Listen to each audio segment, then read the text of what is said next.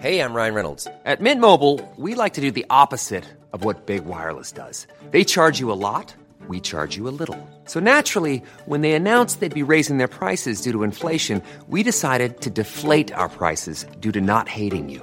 That's right. We're cutting the price of Mint Unlimited from $30 a month to just $15 a month. Give it a try at mintmobile.com slash switch. $45 upfront for three months plus taxes and fees. Promo rate for new customers for limited time. Unlimited more than 40 gigabytes per month. Slows. Full terms at mintmobile.com. Hi, I'm Lawrence Dallaglio, host of the Evening Standard Rugby Podcast, brought to you in partnership with QBE Business Insurance. The show is available to listen to now and right up to the end of the season when the winners of the Champions Cup will be crowned at Tottenham Hotspur Stadium and the fight for the Premiership title will be decided at Twickenham.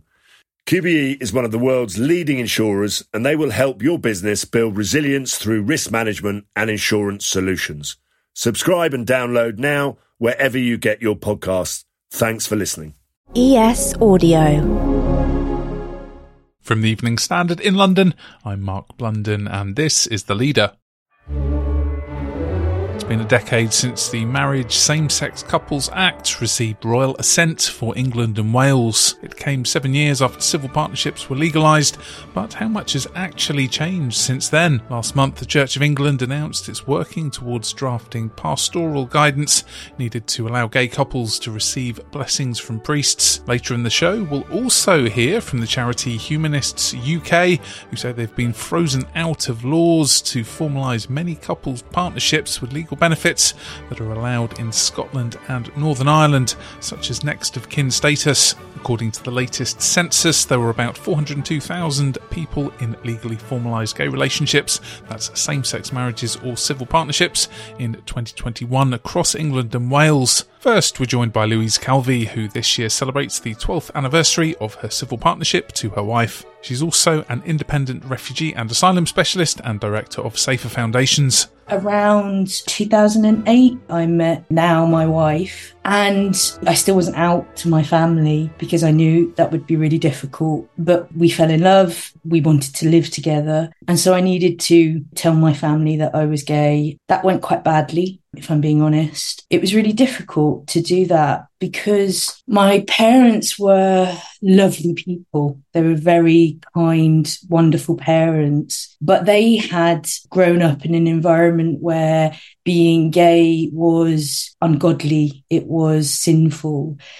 And so, yeah, that conversation was very difficult. We moved in together and the relationship continued to be really difficult with my parents. And so in around 2011, we decided to get a civil partnership. Why did you want a civil partnership? In 2011, civil partnership was the only thing that you could do. And the reason we wanted a civil partnership, it wasn't necessarily romantic reasons. It was because of that tension with my family. And I wanted to know that in the event of anything happening to me, my partner would be respected by my family family that she would be the one that got to make, you know, the decisions around me. I, I wanted her acknowledged as my next of kin, essentially. I think had marriage been available to us, we probably would have married. Although at that time I was really wrestling with my own faith in Christianity, having grown up in a in a very, as I said, in a, in an environment that the church told you consistently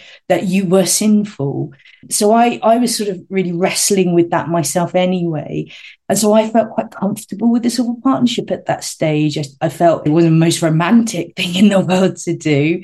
It was very contractual, I guess. My partner felt slightly less comfortable with it. I remember having a conversation with her at the time where she said, Oh, you know, is, is this just their way of registering people?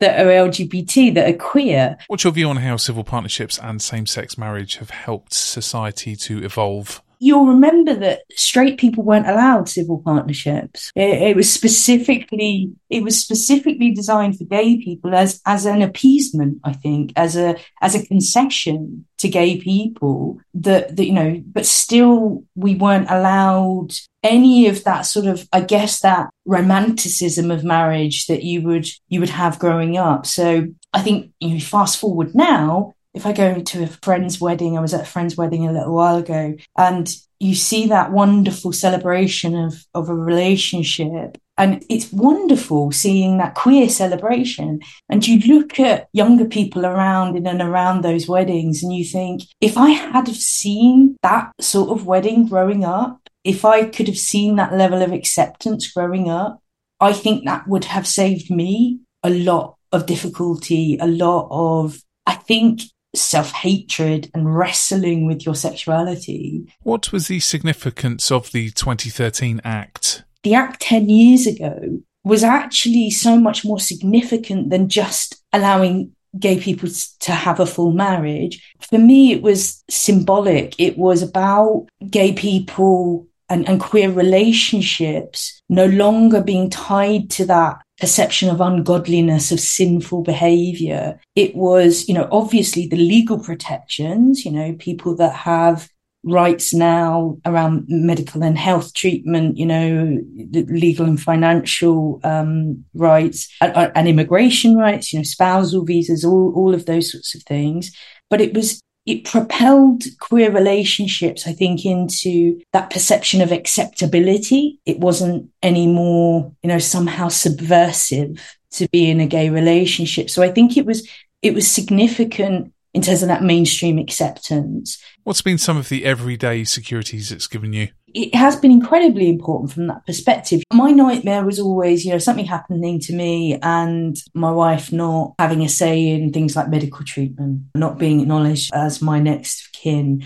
And I, you know, I remember examples of before civil partnerships. I remember examples of gay couples not having their partners acknowledged uh, through illnesses and, and final wishes not being acknowledged as, as next to kin. And, and I think that equal marriage had a massive impact on that. It really can't be understated. You know, that sense of knowing that your partner's going to be respected should the worst happen. So certainly from, from that sort of legal protection perspective and, and medical and health issues. But I think more broadly around things like just booking a hotel day in, you know, the, the, sort of mundane things day in, day out. You know, still to this day, you know, I'll be asked, about my husband or you know when you ring for a mortgage will your husband be on the call or you ring for a, a booking anywhere and, and you know it's assumed a mr and mrs but now you can just say know my wife or you know know my civil partner and and people will understand and it is accepted. But but I think overall the running of your life the day to day sort of mundanities of life are so much easier since passing of equal marriage. I think as a, as a society, we've become in our life, in our day to day, a lot more accepting since the validity that was offered queer relationships through the Equal Marriage Act. Let's go to the ads coming up. Why humanists are calling for marriage law reform and have to pay twice to tie the knot. Why not hit follow in the meantime and give us a rating?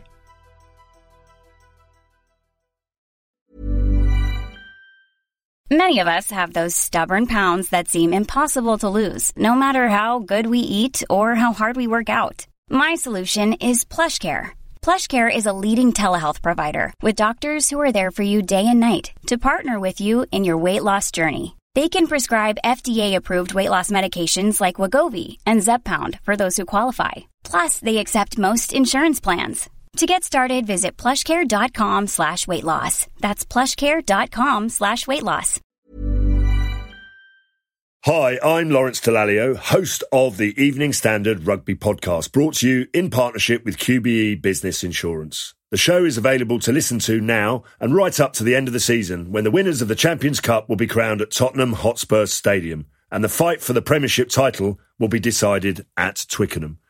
QBE is one of the world's leading insurers, and they will help your business build resilience through risk management and insurance solutions. Subscribe and download now wherever you get your podcasts. Thanks for listening. Welcome back. Now, continuing to mark a decade since the Marriage Same Sex Couples Act, we're joined by Richy Thompson, who's Director of Public Affairs and Policy at Humanists UK. This anniversary is really significant to us for two reasons. One is that it's clearly significant for same sex couples. And we campaign very hard in favour of the law changing to enable same sex marriages. Our celebrants have been performing same sex weddings, possibly back even before the decriminalisation of homosexuality. And it's something we long pushed for. And we helped found the Coalition for Equal Marriage, which was the big pro same sex marriage coalition at the time. So we were very pleased when the act passed. And that was a lot of hard work paying off. So that's the first thing. The second thing, though, which makes the anniversary slightly more bittersweet, is that the Act also has in it a section uh, that gives the government the power to bring about legal recognition of humanist marriages. And unfortunately, in the decades since then, it hasn't chosen to use that power. Instead, it's reviewed the matter three times um, and is yet to respond to the third of those consultations. And that's been hugely frustrating and has left thousands and thousands of humanist couples waiting for that change in the law that still hasn't quite come. So, what is a humanist wedding? So, a humanist wedding is a wedding conducted by a humanist celebrant who is someone who shares the non religious beliefs of the couple getting married. And they spend a long time getting to know the couple in order to produce a fully bespoke script unique just to that one couple that reflects them and their family and their beliefs and values. And that happens in whatever location is most meaningful to that couple. So, it's different in that it's non religious and it's much more customized to reflect who the couple are.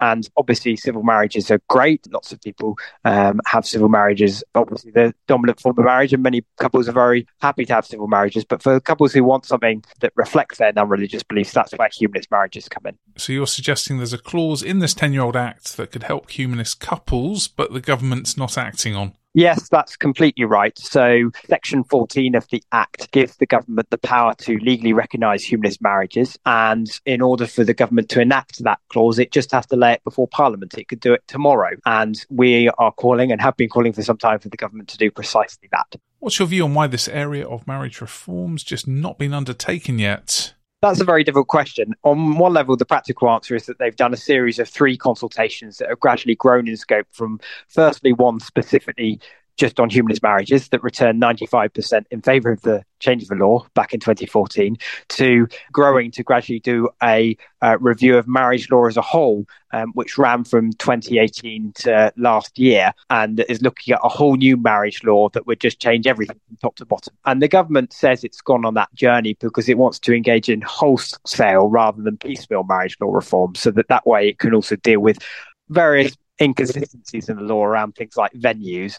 But the fact of the matter is that while they've been doing that, they've been engaged in all sorts of piecemeal marriage reforms. So we're not very satisfied with that explanation. Um, and we think that they should just do it and get humanist marriages underway, even if they decide to do some more substantial marriage reform down the line. Finally, what sort of demand are you seeing for humanist ceremonies? The demand for our ceremonies has definitely grown. So for weddings, the number of weddings we do has gone up fourfold over the last decade. That's obviously a really substantial increase. The number of funerals um, and namings has also grown, but they don't have legal recognition attached to them. So there are no problems there in the same way. But the demand for humanist marriages has grown even faster in Scotland and Northern Ireland, where they have already got legal recognition, and, and in both cases, long so. So it's really clear that the demand for humanist weddings in England and Wales is significantly suppressed by the fact that you also have to have that civil marriage in order to get legal recognition and, you know, pay for the whole thing twice and go through all the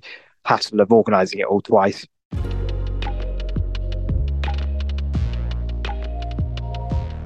There's more on this story in the Evening Standard newspaper and online at standard.co.uk. That's the leader. We're back on Tuesday at 4 pm. Hi, I'm Lawrence Dallaglio, host of the Evening Standard Rugby Podcast, brought to you in partnership with QBE Business Insurance. The show is available to listen to now and right up to the end of the season when the winners of the Champions Cup will be crowned at Tottenham Hotspur Stadium and the fight for the Premiership title will be decided at Twickenham. QBE is one of the world's leading insurers, and they will help your business build resilience through risk management and insurance solutions. Subscribe and download now wherever you get your podcasts. Thanks for listening. Planning for your next trip? Elevate your travel style with Quince. Quince has all the jet setting essentials you'll want for your next getaway, like European linen premium luggage options, buttery soft Italian leather bags, and so much more. And is all priced at 50 to 80% less than similar brands. Plus, Quince only works with factories that use safe and ethical manufacturing practices. Pack your bags with high-quality essentials you'll be wearing for vacations to come with Quince. Go to quince.com slash pack for free shipping and 365-day returns.